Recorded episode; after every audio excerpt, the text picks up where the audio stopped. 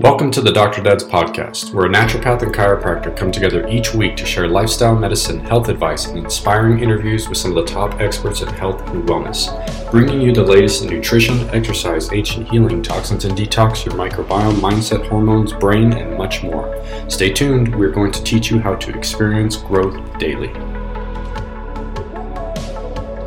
Hey everybody, Dr. Dad's coming to you today. This is Dr. David, Dr. Nicholas.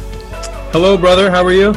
I'm great, man. I'm enjoying the the storm you sent my way. We're getting some snow today. I told you last week we get snow here. It's the least we could do. Hey, guess what? I'm on day five of my water fast, and I'm feeling the energy surge through my veins. Right I, can. You're glowing. I am. Glow- I see yeah. it right now. it's I, also really hot in my room right now. oh, that's you, the glow. That's, that's the actually glow. the glow. my staff turned up the temperature in, in our clinic, and I'm like, I had to pull the sweater off. I mean, I'm just I'm baking in in, in here. It's like we we're setting up a sauna in our in our lab, as you know, but I feel like it's kind of happening right now for me. So that's there why I got go. some water before the call. So yeah, you got to hydrate there. Cheers. So hey, we both have kids. They're not teenagers yet, but we're going to be there very soon. And uh, I remember I was probably not the funnest teenager for my parents, and it was probably a little. There were some rough spots there, right? I mean, we all we all got to kind of create awareness and educate ourselves on that stage not only for us as parents but also for children right so mm-hmm. today's guest um, I, I got to read quite a bit of her book and this is a really neat book. This is her third book. Uh, mm-hmm. this is Dr. Christine Carter. She has a PhD, and she's the author of The Sweet Spot and Raising Happiness. And we're going to talk about her new book and some other cool stuff today called The New Adolescence Raising Happy and Successful Teens in the Age of Anxiety and Distraction. So, real quick about Dr. Carter, a sociologist and senior fellow at UC Berkeley's Greater Good Science Center. Carter draws on the latest scientific research in psychology, sociology, and neuroscience and uses her own real world experiences to give parenting, productivity, and happiness advice. A sought after keynote speaker and coach, Dr. Carter also teaches online classes that help people live their most fulfilling lives. She lives with her husband, four teenagers, and dog Buster in Marin County, California. Dr. Christine Carter, thank you for coming on today. I'm so happy to be here. It's amazing. I mean, last week we just had a, an amazing discussion with a psychiatrist who works in sort of like acute care trauma for for kids and so i love that this conversation is happening next uh, because it's sort of like the next piece of the puzzle that people need to learn. So yeah big big uh, thank you for coming on the show today. Um, david take it away buddy. So i got to dip into your book and i have tons of questions for you, but before we get started on all that, can you share a little bit with us? You've been on a, a, a, bit of a journey with your research, and I think you kind of coming up with this framework that you give so eloquently in your book. And God, it's so detailed. I love it. It's like you gave an answer for every kind of like problem we'd run into as parents, right? For teenagers. so, but I, I, I really like the framework that you set up for it of helping the parent understand what role they're going to play and that these roles are changing not just for the, the child but also for the parent and having to step into that uh, but i mean let's go back and just tell me a little bit how you've put this all together yeah well listen i have four kids and they're all teenagers right now mm. so um, i tend to write the books that i need like, so that framework you're talking about, you know, I'm too bossy for most kids, much less teenagers. And um, and so I had to sort of figure it out. Like it, you know, it's not very effective to just micromanage your um, teenagers for on a lot of reasons. One, because they um, will, as we all know, teenagers from for eons have pushed uh, back against the authority. Their job is to individuate. And so, um, as they're trying to gain autonomy from you, if you're telling them everything that they need to do, they will just do the opposite, right? because it makes them feel independent to reject your fabulous, wise ideas.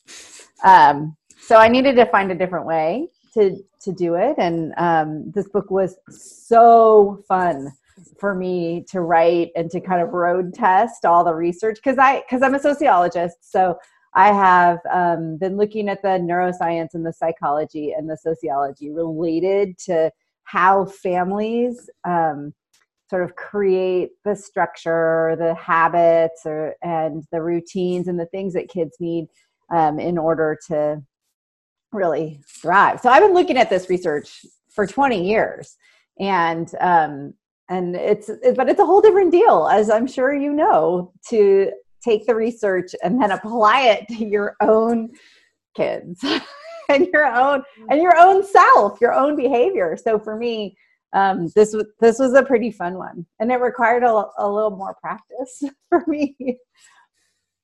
That's amazing, and and I had no doubt, you know, three quarters of that those twenty years were were just in in training, in house training with with your own kids, right?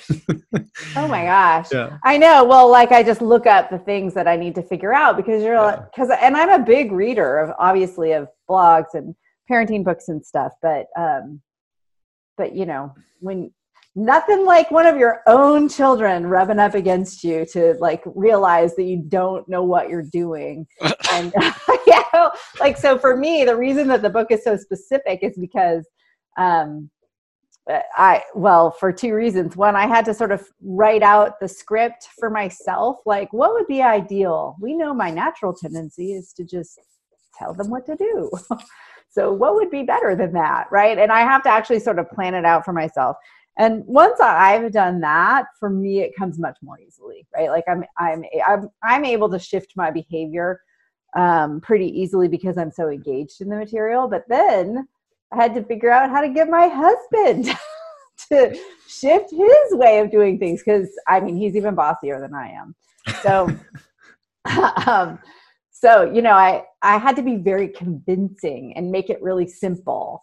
And um and memorable for myself and and that's what comes through in your book too, right? Is it's this isn't a book for necessarily practitioners, but it's a book for everybody, right? And so you can apply no, this right it- away. it's a book for parents and teachers and anybody who's trying to motivate or influence teenagers and uh, you know i mean a, a huge part of it is that the world is really different than it was a generation ago or even 10 years ago when i wrote raising happiness and so you know a lot of this is like okay we still need to parent them in these virtual worlds in which they're way out ahead of us but just because like we don't totally understand TikTok or whatever, wherever they're spending time online, that doesn't mean that they still don't need the support and structure of parenting. Like they're still adolescents, Mhm. right? Um, they they they can't go unparented in these other worlds that they don't see as like really distinct from their everyday lives.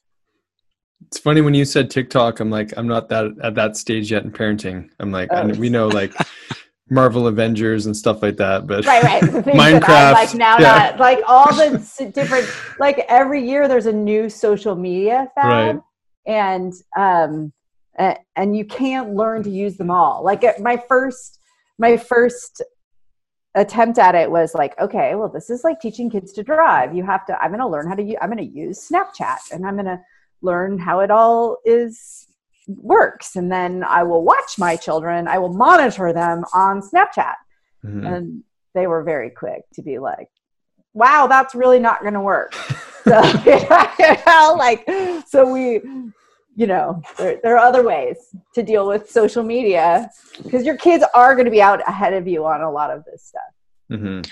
i mean there's like i, I just read that almost a quarter 24% of middle schoolers sixth through eighth graders have received a sexted um, pornographic picture of Mm. one of their peers from some, Wow. like, of somebody that they know and um, and another uh, 12% have have sent one either of themselves or of somebody else that they know to somebody else that they know right? Like this is not something we had when i was in middle school. Middle school seems so young to me No right? So i was constantly like weighing this like oh my god we have to talk about this now too? You know?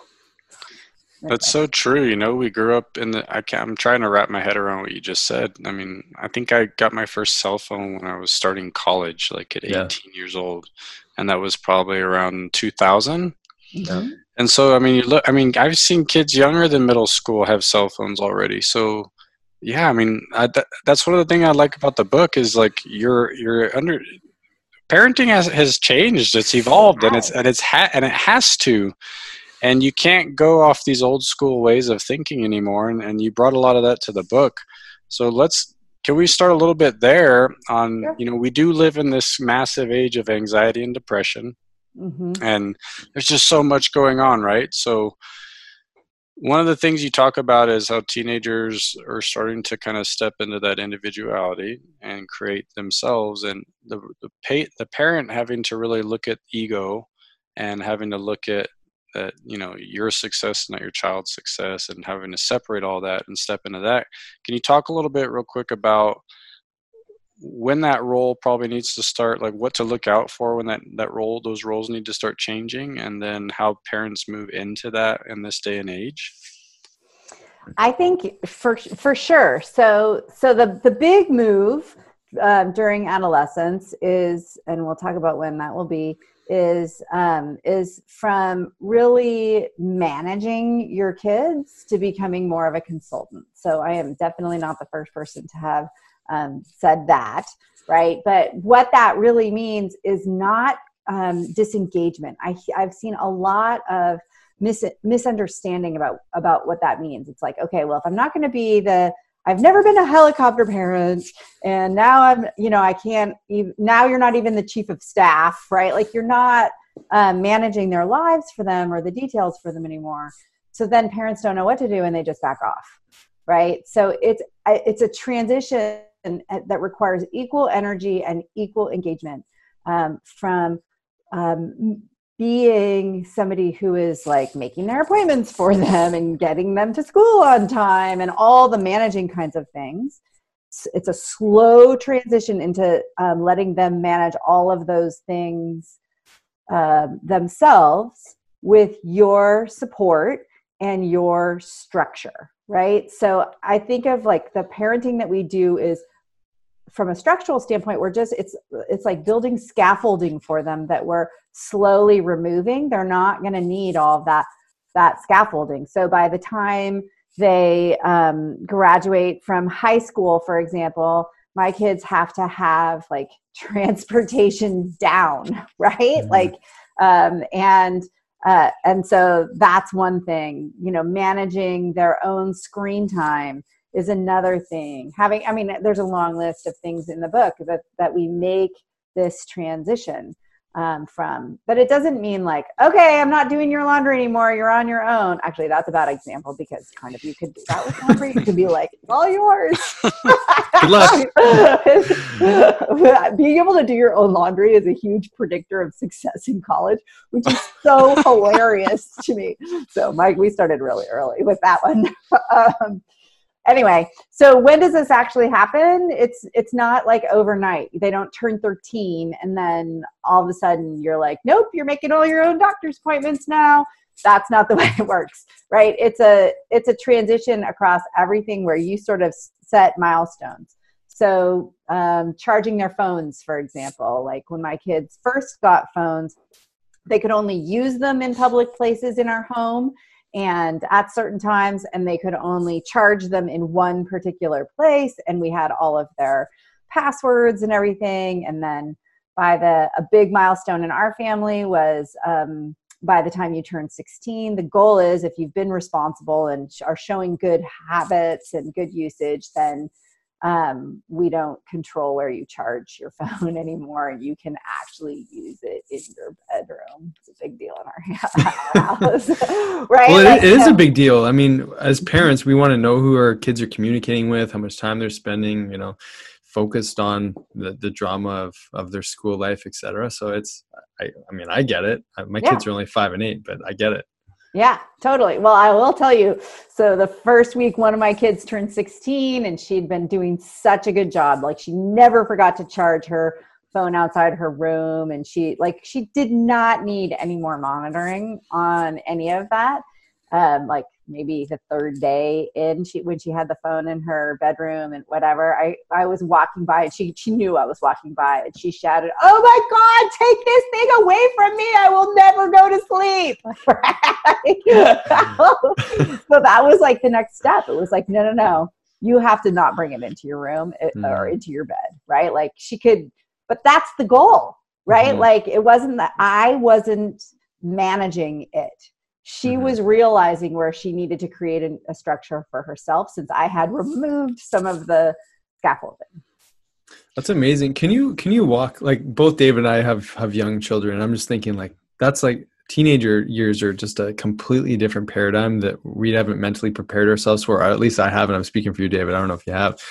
But can you can you walk the listeners through like how do you do childhood right so that the transition from childhood and teenage years like what are some of the things that the us as early earlier parents uh, can do to set ourselves up for success as they move into those teenage years. Uh, and then I'd also like to talk about like someone's listening, they've got teenagers I got to deal with right now. And, and if you can kind of walk us along a little bit, that would be amazing. Sure. So the first thing I will say is that you're probably doing it right, right? Like if you're engaged, if you're asking these sorts of questions, that's good enough, right? Like you there there is no such thing as perfect parenting and when we get too tense about trying to be too good at what we're doing, it doesn't go well with teenagers. So I mean, it doesn't go well with little kids either, but like teenagers, like sniff that kind of anxiety out and shoot it down. Do you know what I mean? like it is like, so the first thing you can do is practice being relaxed and engaged, right? Like this is their journey, no matter what age they are. We do not need to freak out if they are not doing it right, if we might not be doing it right, if they're struggling, if they're in pain, it- all these things like freaking out, our anxiety does not help them. Mhm. So just practicing staying calm even when it's hard because it's it's hard a lot. It's going to be hard a lot too when uh, emotionally anyway. When they're um, teenagers, gets a lot easier in in other ways. Um, oh, I wanted to say something else, but I can't. You have to remind me what the question was. Just, yeah, I, no, no, that's, first of all, that first answer was amazing. Um, because I, I'm going to be totally honest here. There's times where I, I've got that nailed down. I'm super calm. They're having a, an emotional whatever. And then there's other times when I realize I'm not present with my boys because I've got a list, a to do list going on in my head that I want to get done. And so it's this dialogue of uh, a point where irritation raises in me, and then I'm not being the parent that I want to be for them. yeah. Right. And uh, I hate, I like it, you know, there's the parent guilt of like, how did I, how did I lose my temperament in, in that, in that environment? So, um, yeah, maybe speak to that and then, yeah. you know, that transition. Yeah. Yeah, you know, I mean the other the other the other thing I think to practice, and you may or may not be. I don't know how. I, I think we all vary at how good we are at this, um, but it's really about practicing seeing them as their own person. Right. This is like every child of every age needs to feel seen for who they are but this really becomes very important for teenagers if they feel like you're not seeing them right that their anxiety is not like you know what i mean? Like if you're all caught up if you're not present like you were just talking about um, you're you're it's impossible to really see them. Hmm and when they don't feel seen it's like you know they, they just won't listen. They're, they become very very hard to influence um, or to motivate or to i mean you can even hear my agenda in the way that i've but it Love is it. like it's just it's a great practice for kids of all ages that you will have to have mastered by the time they're um, they're adolescents. And that and and that is to like to see them for who they are. And that is a separate person from you with separate goals and separate motivations and separate struggles as well it's their journey not yours right you have your own parenting journey we have our parenting journeys and we as parents get confused or at least i do between Right. like my parenting journey and where you're going to go to college or whatever you know like that um you know that's just like the better that we can sort of back you know back our um, agenda off and Hmm. see them and their existing motivations that way um I, I think the better. And then from seeing, so I always use Dan Siegel's little trio of seen, safe, and soothed. These are things that um, we think of the safe and soothed thing we think of with littler kids, but um, but it really carries forward to adolescence too. If we're really seeing our teenagers, then we know what they need to feel safe. And I think one of the reasons, I mean, there are a lot of reasons, and we actually understand them. But you know, there one of the reasons that kids are so stressed and anxious and depressed these days is because they're they're lacking in basic safety um, in in certain ways, and, and, I'm talking about psychological safety as well as physical safety. Mm-hmm. Um, and then as a parent, helping them learn how to soothe themselves. Right, this is something that you do from like with with your babies and then we forget that even as adults we need to be soothed right? Mm-hmm. so this is something that um, as teenagers we can constantly watch for. Like i have one kid actually two of my kids are very physical and very affectionate. And so still even though the youngest is 17 like i'm able to just like touch her very like just soothe her with physical touch like i did when she was a, a little baby. And other mm. you know um, my oldest is um, more reassured and feels safer and more soothed. Like if we we call it talking her off the ledge right? Like you know like you she needs to be sort of walked through. Everything is going to be fine kind of conversations to soothe her Go ahead. And I bet with oh, I'm just thinking you have four kids, so I mean, just balancing out each of the way that you have to handle each child is probably a little bit different. There's probably a lot of variation there. There uh, is there there is a lot of variation, and that has really helped me. I mean, I was really surprised to see how different my kids were in some ways. Like, because when they were little, they they all just seemed like mini me, kind of. Do you know what I mean? Like, it just like I, I don't know. I, I, mean, I maybe I was a little too over identified with it, um, a couple of them anyway, and um, and so it helps to that they're all different from each other, and that they're to be. Able, it helps me see them, right? That this is not like yes, she may look just like me, but she is not me, and it doesn't help her to over identify one way or the other. Mm-hmm. Yeah, I love that you said that, David, because yeah, I was thinking the same thing. Yeah, and I know you got more to ask, but um, oh no, go totally. ahead, man. I mean, I know you you have two little ones, and you're already doing that. I, I'm a I just have one child, so I'm thinking that like it's a lot with one just to figure it out, and you got to do it with four and two, and um, yeah. so yeah, I mean, there's a huge challenge there. So, you know, I'm thinking right now, you know, a lot of people I think they have these learned behaviors from their parents maybe and that's part of how they start parenting their kids initially. There's probably some changes there a little bit but what do you say to parents now? Because things have changed so much now like you're saying we live in this very different world and we're having to deal with different things uh, with our children. Uh, what would you say to this new new age parent? Because the, the thing i like is is i think you you look at the how some of these kids' lives play out sometimes. And I think a lot of people don't understand that sometimes the parents playing a big role in that for maybe not handling uh, the child properly at that era of their life. Mm. Uh, did you follow me there? Is that kind of a, a yes. question out of that? Yes. Like, I, you know, I'm just thinking like, uh, and I, and not from personal experience, but you know, you just think about the route that some of these kids rebel, right? And you're wondering like, well, what's going on at home? Like, you know what's that environment like? Are they getting what they need? And i can't help but think that like a lot of these kids that struggle maybe it's because the the parenting and child relationship is not where there's not that cohesiveness that needs to be there so that that kid can blossom at that, at that stage of their life. Yeah yeah. Well you know it it's it's true um, our kids will be scarred by us, no matter how hard we try. That's hard and, to swallow, too, right? I know. Oh, As you say that, I'm like, like, oh god, not mine. I know. Actually, mine will escape it because I read all the books. no, just kidding. I mean, like, really, part of like the acceptance and that is not it's not that's not resignation that's sort of like we need to engage even though we're going to make mistakes so and if we've made mistakes it's okay. The next best step is to engage and like do better, learn something so that we can do better, right?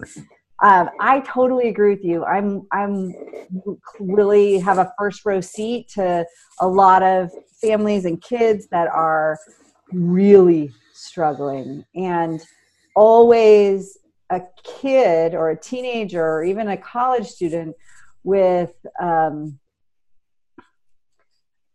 who's struggling with anxiety or depression or a serious mental health issue right? There it's always a family issue right? It's not it's these things don't happen in a vacuum. I mean obviously a lot is happening in our society and a lot is happening outside of the family that's affecting the mental health of our kids. But there's never a case in which it works for the parent to be like well that's not my fault and i can't help right? Like it, it, it that that's never a good tactic. Mm-hmm. and um and the and the thing that you know i'm seeing a lot of parents not adapting their parenting to the new in the new age that we're living in. And that's pretty problematic because everything is different everything is different. Everything about how they socialize especially once they get to, to be teenagers right? Um, everything about how they sex that they have sex how they socialize but i but it's like i was just thinking about like these these kids like ev- literally everything is completely different. Yeah. Um, and that doesn't mean that we have to totally understand everything, but we do have to educate ourselves and we do have to s- still parent them, even though sometimes it feels like parenting in a different language. I mean, some of the dinner table conversations that our family, for example, has had um, around sex, right? So my husband is older and he's 61.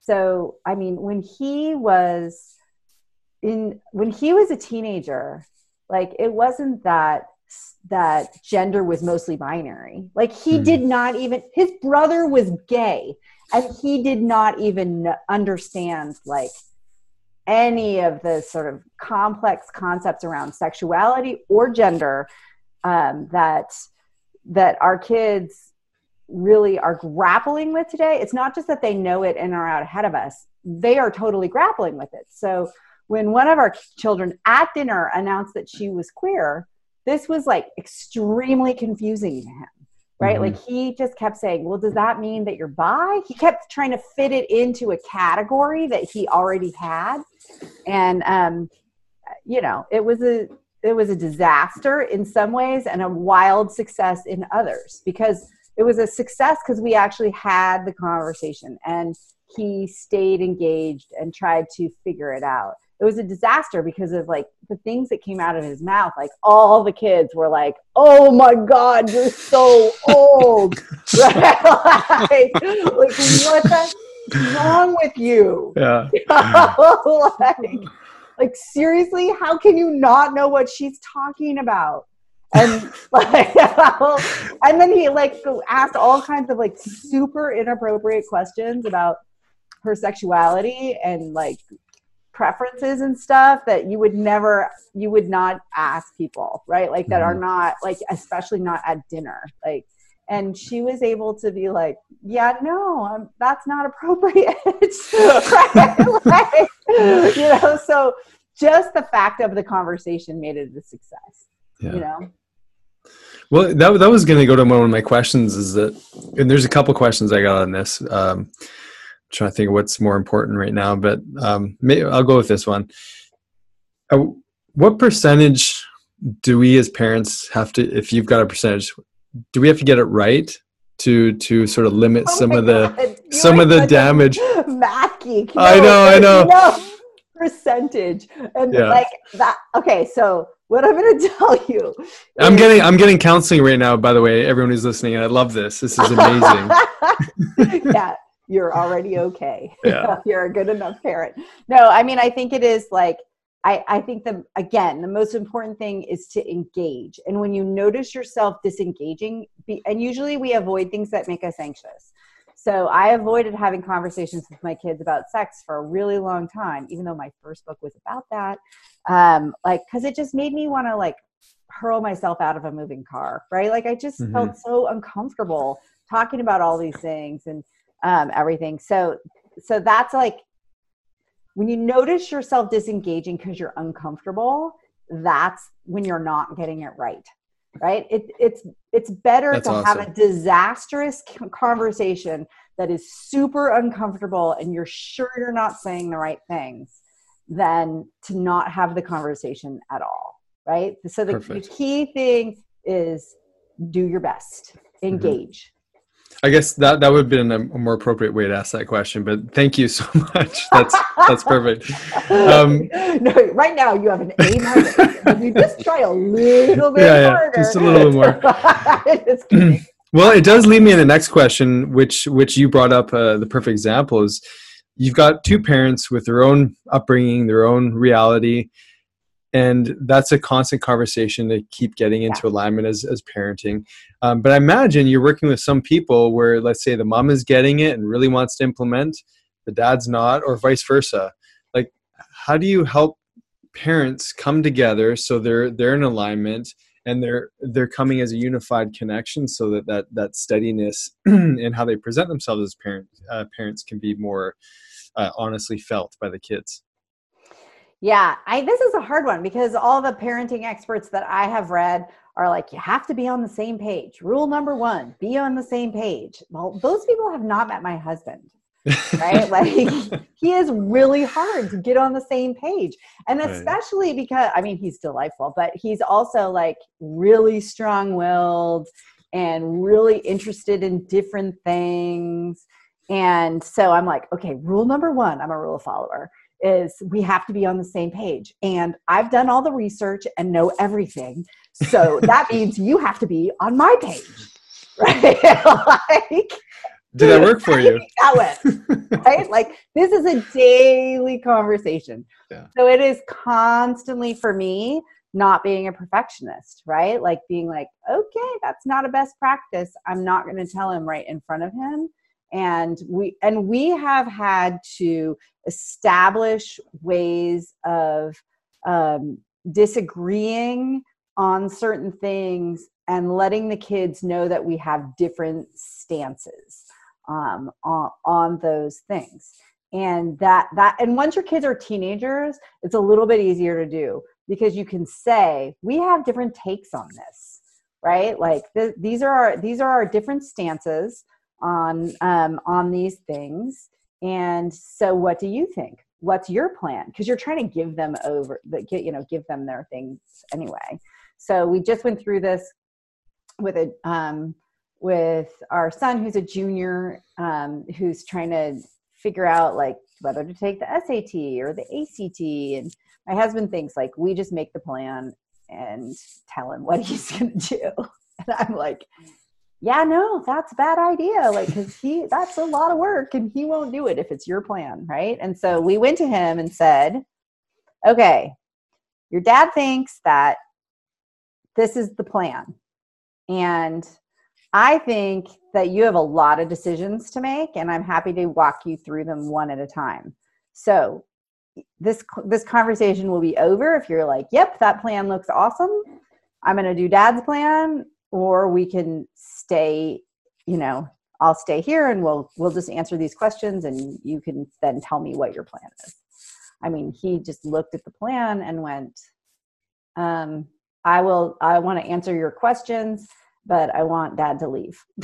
I was like, little, I was the winner. I guess your listeners can't see it. I just did a little victory dance. yeah it was a, it was a good dance but it doesn't always go that way and i know that i have to just back off right like if like we you know we can present it and um you know often the parent i will just say this often the parent who's given it the most thought uh tends to have the most credibility with the kids and that by thought i don't mean like cares the most about it um, wants to have their finger in it the most, wants to be most involved. Uh, I mean, the parent who's sort of really thought through, especially with teenagers. Okay, what are their existing motivations versus my motivations? What are the, you know, all the things. hmm Well, I think it's so important, like you're saying, to let the kid have their role in it. I mean, being a teenager, we're in this huge period, right, of, of having more responsibilities. But it's like you're saying, like if you're not allowing them to make those decisions for all these responsibilities that they're having to have in their life, they're not learning a process that in adulthood, and you talk about that in the book, where they're moving from this teenage to their mid 20s, right? And that's a huge period of them learning to problem solve, learn how to plan things out, and make these decisions.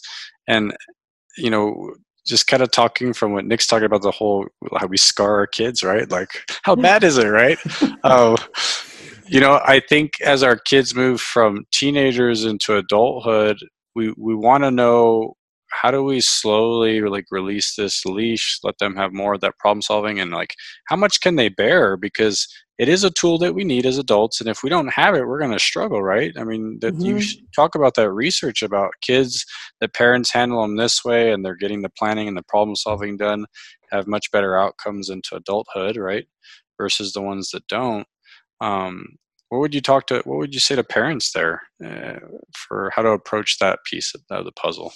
The letting go piece of things? Yeah. Not think about it so much as letting go so much as it's a shift in your relationship. So some of this will happen really naturally like when your kids go off to college um, if, or when they leave uh, they leave home. Like if if your relationship obviously it's going to change a ton and if it shifts well and continues to be positive you will still have a have a nice relationship with them like i talk to my kids who I have two kids in college and they're I talk to them all the time, right? And um, and I have and when they're home, we have. I mean, it's great. It's so fun because they're actual adults, and well, they're minute we we call them miniature adults. They're trying to adult, right? like they're they're approaching adulting. You know, it's just so fun. It's so um, it, it's really really fun. It's really different than when I was tying their shoes and um, you know cleaning up their barf.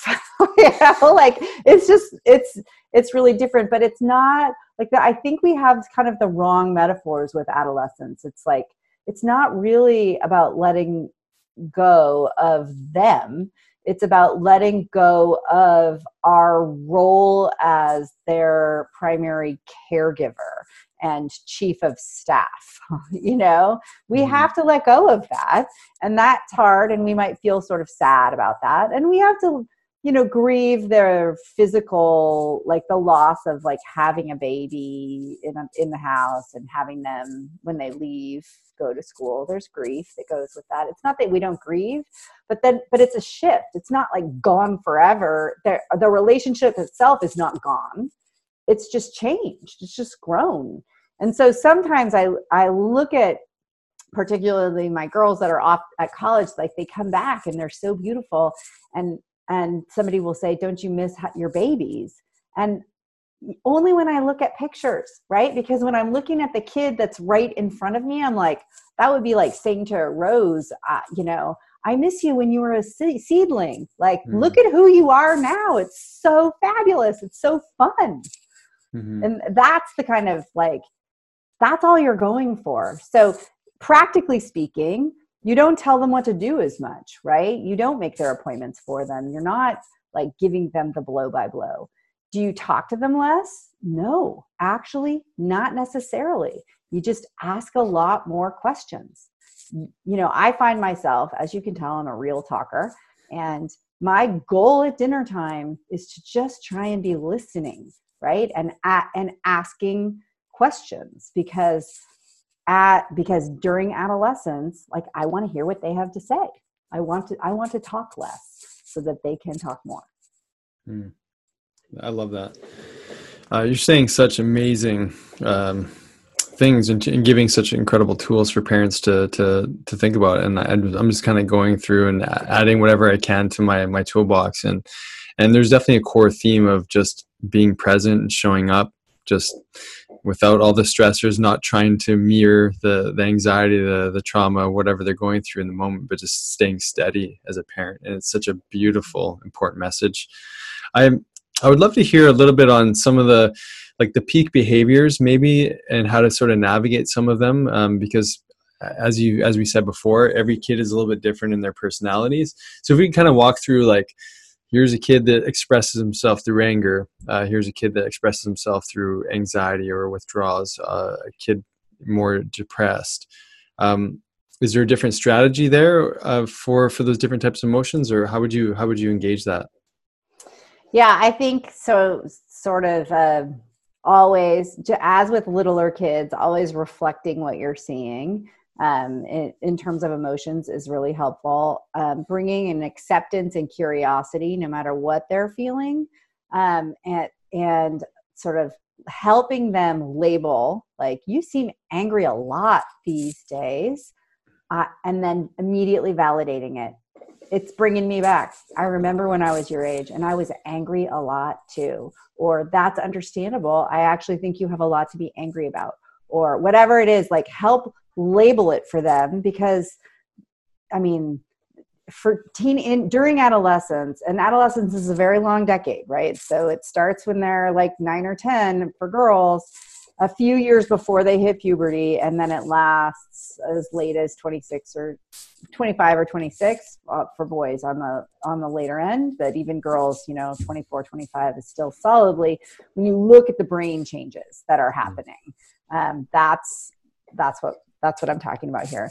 And emotions tend to be extremely intense during those times. And just because they are completely and totally obviously to the entire neighborhood angry, they do not necessarily un, like know much about that anger, right? We don't know if it's masking something else. They don't necessarily know if it's like if it stems from something like jealousy which is in kind of ang- feels angry or mm-hmm. if it stems from something like frustration the frustration of their goals right like so we can ha- just help them no matter what it is that they are feeling just seeing those emotions can and bringing an acceptance and curiosity about that with it so i get a lot of pushback from parents who are like why would I accept this bad behavior? Right. And I'm like, no, it's not. We have to be really clear. There's a really big difference between accepting what they're feeling. We accept all emotions. All emotions are true. It's what they're going through. It's like accepting whatever the weather is today. You're not going to influence by the weather by rejecting the weather, right? Like it is what it is. Same thing with emotions. All behavior is not necessarily okay right? So we can, we don't have to accept all behavior as appropriate, right? We ex- we accept it as like that's what you did. Like we're going to go with reality here, but that's like I don't have to say that that was appropriate or healthy or the best thing, right? But helping them helping them understand those the difference between all emotions are okay, all behavior is not.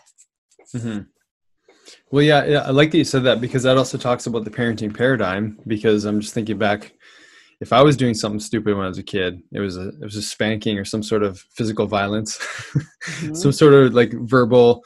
You know, you were you were definitely wrong here, and and I remember being a little bit fearful of my dad growing up, and yeah. and I remember feeling like I don't really want my kids to feel that way. And my dad's an incredible human being and all that stuff. I mean, that old story where we all have to work on our trauma we're parents are going to give it no matter what. Um, but th- this is a different parenting time and it just kind of keeps coming back to that message that we have to do things differently. And it's interesting because you spoke to how your husband you know is is, uh, 60 years old so he, he would have gone through a different timeline. And all of this is so accepting in the way you're speaking to it because as parents um, we may not as you said i love that you said this you're not always going to be on the same page we all grew up with different strategies. And uh, I think it's sort of just let's go some of that guilt as a parent mm-hmm. to know mm-hmm. that we don't have to be perfect. We do have to show up and do our best. And even us as as co-parenting, we're not always going to be on the same page. Like that's kind of refreshing to hear all those messages that you're sharing. So uh, I love that. Uh, you know, and and we have kids. We're not we're not given the the ultimate guide to perfect parenting. so conversations like this are so important. So I just appreciate I mean, everything you're sharing. The new adolescence and raising happiness. Well, there you go. Pretty perfect guides to parenting. But no, just kidding. yeah, no. Well, good. Well, you brought it up. I mean, you brought up let's let's let's talk about why every parent needs this guide. It's it's really really important. So tell tell us a little bit more about the book. Well, it's it is it is meant to be a guide. I mean, I I as I've said, I wrote it because I felt like I needed to have all in one place, like what to do when they're struggling, what to do when you know all the things about sex we have we should talk about so that before they leave for college and when they're when they're in sixth grade versus later, and you know so. Um, it's broken into three parts. The first part is really foundational. It's sort of adolescence 101 these are the things that have always been true and always will be true and they're related to brain development and it has a lot of strategies for just sort of like in general how do you influence your adolescents how do you make uh, the transition between from micromanaging them or just managing them to being more of a consultant? And then the second part are the three core skills that i think all of us no matter what our age are um, need to develop in order to thrive. And there are three skills that teenagers in particular today are not developing, and they really need to develop to be um, healthy. So um, that those those three skills are focus, the ability to do deep work and resist all the distractions that are around them. Um, connection with real live people. We're seeing some real deficiencies in social skills and social connections. And um, even though these kids seem to be fantastically connected to one another through uh, social media and their smartphones and things like that, um, they're they're actually suffering from a lot of the depression we're seeing comes from a sense of isolation and loneliness. Um, and the last one is rest right? The, mm-hmm. these kids are not getting enough sleep. They, they're really really overstimulated and they're not taking breaks during the day. You know our childhoods were full of like staring out the car window waiting on the curb for my mom mm-hmm. doing you know like it was just like a lot of staring into space. And it turns out from a neuroscience standpoint we now understand why all that staring into space is really important for brain development and what happens when kids don't get it Mm. I love that. Oh, and then the third part is like all the talking points. So it's like a guide to talking to them about sex, about drugs and alcohol, and about money. Amazing. This book should be the guide to the new adolescents.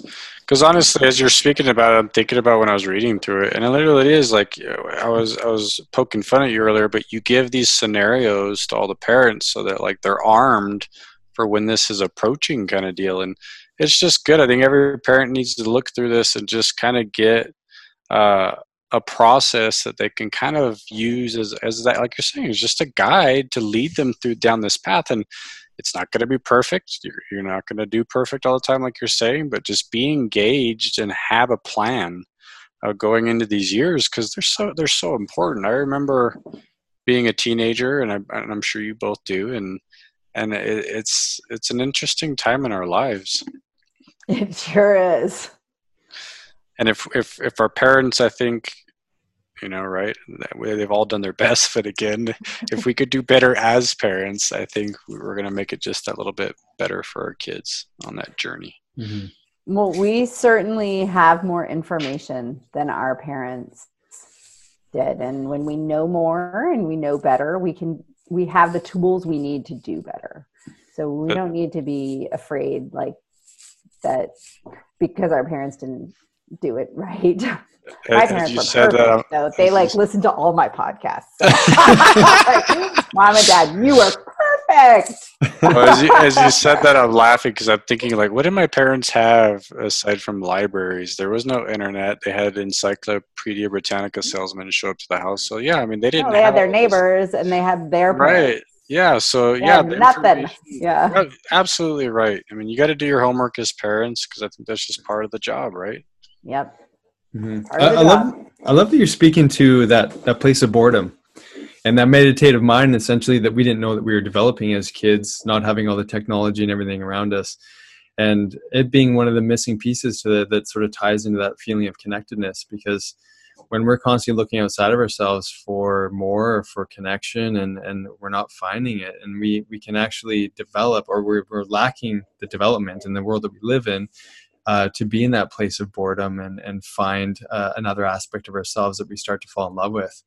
And wow like yeah that's part of the modern dilemma you know it's part of the modern dilemma with all these emotional traumas that people go through is that they haven't really developed that sense of self-love and recovery. So i love that you're speaking to that. That's that's a beautiful place for i think even all parents to think about how can i instill the values of self-love and and the meditative mind and that, that place of just peace and uh, you know like boredom essentially which is which is totally. a beautiful beautiful Stillness, place to be right yeah, like providing totally. places of times and places every day that the kid that kids have the potential to be bored right mm-hmm. because then what as human beings we tend to do is we tend to turn our attention inward. If there's no external stimulation mm-hmm. right then we turn to t- we tend to turn our attention inward and when we do that really important things happen. Mm-hmm. i'm thinking of my six year old whenever he's bored. He's like dad i'm bored. And i'm like good. It's good to be bored. I was like just sit in it for a while. I was like you'll have fun in a little while and, and it's funny because they do they quiet down well sometimes they quiet down and then they, they kind of chill out but you see that contemplation they'll just be staring out the window or whatever and they're like you're saying they're tapping into that inner peace and so so vital you know I you don't I don't have kids and you know that are dealing with the cell phones and all that stuff yet and all this nonstop using that second brain, but um, golly, like we didn't have to live with that, right? I mean, it was just a normal part of of our development of just being in that calmness. Yeah. Mm-hmm. And our kids don't have it. Yeah. They can. They can. They can. We have to it's a mm-hmm. skill, right? That now they need to it came to us naturally and we we probably railed against it a little, right? And now eh, they'll rail against it, right? You take their devices away and they they go ballistic. But then, but then, you know, like I have kids who are like really into nature and now not all of them but you know meditators and whatever mm-hmm. like the ones that initially resisted the most are now they you know it feels good right it becomes a important part of their development and they know it and mm-hmm. yeah, yeah so so i would so what i would say is begin with yourself 1st mm-hmm. yeah it has has we have to mirror it somehow so i totally agree with that.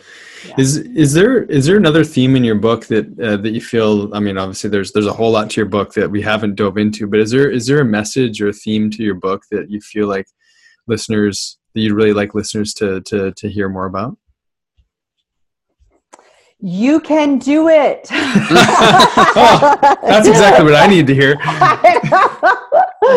no, I mean really I so somebody picked up my book and another mom and she's a really good mom and she has um, and she has one kid who tends towards anxiety but i wouldn't say is super anxious and she looked at it and she's like oh my god i can't read this because it's just too scary. The whole thing is just too scary what i don't want to know what they're even dealing with. And i so this is really speaking like if you're feeling avoidant like that it's not like we uh, yes kids are very anxious and struggling with depression and you're gonna you know we see all these statistics about mental health crises and all kinds of things. Those things are happening. We shouldn't turn away from them because all of our kids will be affected by them all of them because uh, either they're close friends or it's just the, the air that they're breathing right now.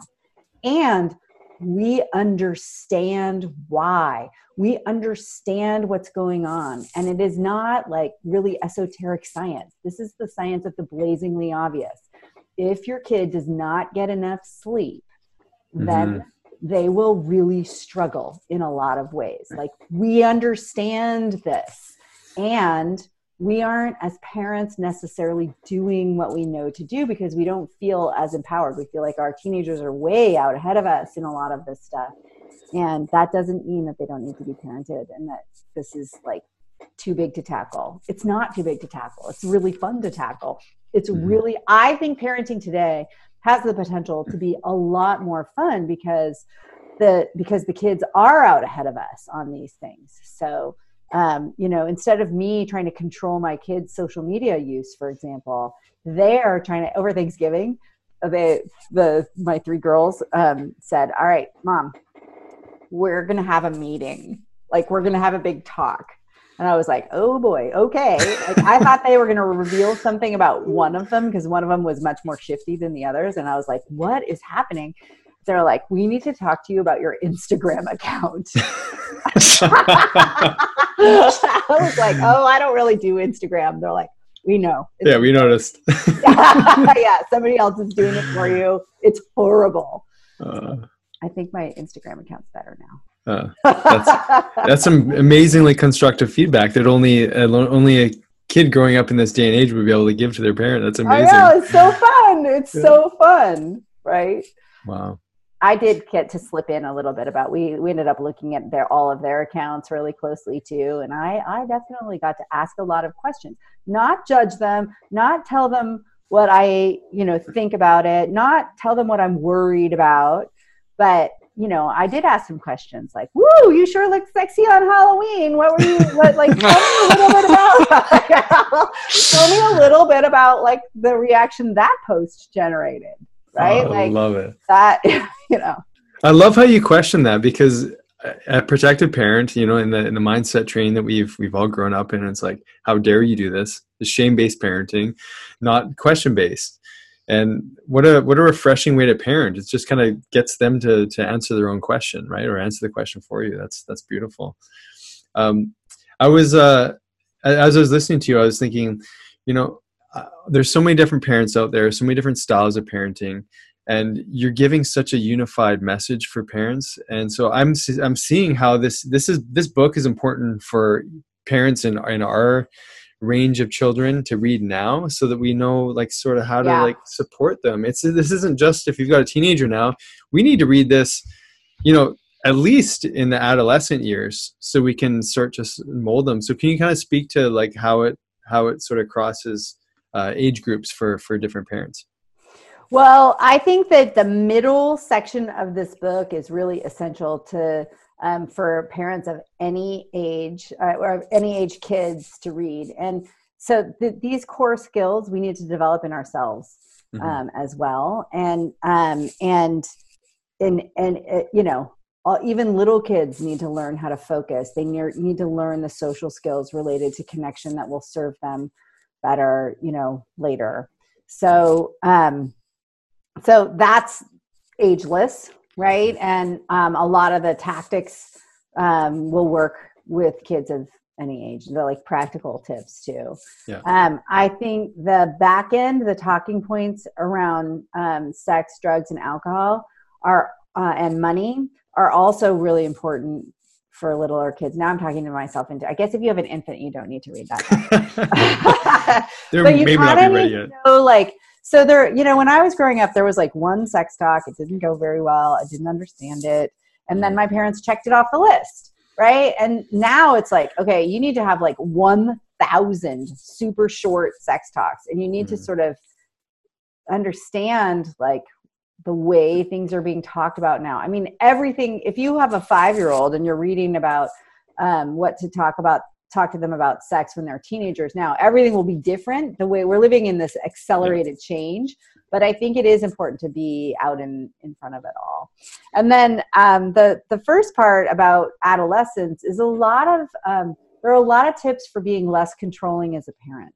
So if your kids are not adolescents yet, the um, the thing to be practicing is the mirroring I talk about, kind of motivational interviewing, the um, being a more authoritative authoritative parent, right? So being both warm and providing structure, but not being controlling Hmm. is I mean the the research there is for kids of any age.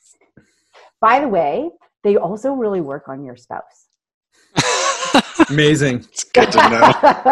My wife cannot listen to this podcast then. She'll know my tricks. Actually, it's funny. I- I'm just thinking of. I can't wait for my wife to listen to this podcast. Um, you've you've dropped so many nuggets, and and I love how you even brought in you know the the importance of sleep, just the simplicity. There. I mean, it's something Dr. David and I, and my wife and, and his wife uh, do for children all the time. Is you know let's let's look at your diet. Let's look at all the triggers in your life. Are you getting to sleep on time? Are you spending enough time being active and all those things? Because there's so many different ways to support our children and you know often we put the blame on them for like oh they're not picking up their socks or whatever whatever the issue is but you know that that uh, idea of mirroring and all these things so we would love for you to share some home play uh, which we call uh, for parents to dive into. Obviously, step one is you got to get the book. There's there's no question. Every parent needs to dive into this information. Uh, I mean, what you're sharing is phenomenal. So, get the book is step one. What's the very next things that uh, that parents can start to do uh, for themselves to support their children? I think think about what you what you need to change around your device use yourself first. Mm. So one of the things that our kids need the most support and structure around is device use using the iPad or the like tablets and smartphones and social media and all that kind of stuff. And we are much more credible in our parenting when we are not hypocritical. So carving out time and space in your own life to not be on your phone, right? Meal times, time in the car, right? Like think thinking about um, where you're going to stare out the window yourself um, and give yourself that space yourself is the i think that that's the first place to practice because kids are much more likely to do what we are doing ourselves versus what we are telling them to do but doing something different mm-hmm. great advice don't be a hypocrite don't, don't be such a turn hypocrite. you know, we all struggle, right, with it. No, but it's, it's true. Like, it's absolutely true. Especially with teenagers, well, like, you know, I am like a sounding board for parents complaining about their teenagers. They're like, oh, he won't look up from the damn screen. I'm like, hey, could you make eye contact while you complain about that with me? nice. oh, that's hilarious. Well, speaking of Instagram accounts and uh, that have been recently refurbished, apparently, um, what are what are all the ways that people can connect with you? Uh, and obviously, where can they get the book? And if you can, if you the website, all that stuff, if you can sort of share all that, and we're and we're going to put in the show notes for everybody as well. Okay, that's really good because I'm like, ooh, I don't even know what my Instagram name is. uh, I think it's Christine Carter PhD, but my website is christinecarter.com. My name that I'm positive is right, and you should be able to get the book wherever. You know, there's a link on my um, website, but uh, hopefully it will be available in your favorite bookstore or um, anywhere mm-hmm. online. And I'm also theoretically on Facebook and Twitter and LinkedIn and all of the places. I love you said theoretically. That's awesome. well, I mean, I go there sometimes. I, if you ask me a question, I love coaching people, and I actually think social media is a great place to do that because then everybody gets to listen. So if you ask me a question on social media, I will answer it there because I get a little email that tells me. That's awesome. David. Yeah. Christine, thank you so much. This was a lot of fun and we had a great time. And, and thank you for sharing some knowledge. I feel a little bit better about uh, uh, being a better parent all of a sudden, right? So, yeah. Oh, good. Absolutely. Well, I had tons of fun too. You guys are great. This is a fun podcast. Well, we'll be sure to uh, to share uh, on social media with you. Let's see if you can figure out how to share it to Facebook and all those other things. no, I'm, I'm, st- I'm still learning too. That. I'm still learning too. Oh, okay, there you go. no, that we can do. oh, good, good. Well, yeah, it's been an absolute pleasure talking to you, and uh, and I hope that that parents realize that this this resonates deep for us all, and we can all take action. And, read the book, start practicing uh, what we call living to lead it, uh, or mirroring more effectively for children. So, uh, so much information here. So, so grateful to have you on the show. Thank you very much, Dr. Christine. Thank you for having me. Thanks for listening. If you enjoyed today's podcast, please be sure to subscribe to the Dr. Dads and share with your family and friends. You can also follow and interact with Dr. Nick and Dr. David on Facebook and Instagram for a daily dose of inspiration and the latest in health and wellness. Be well.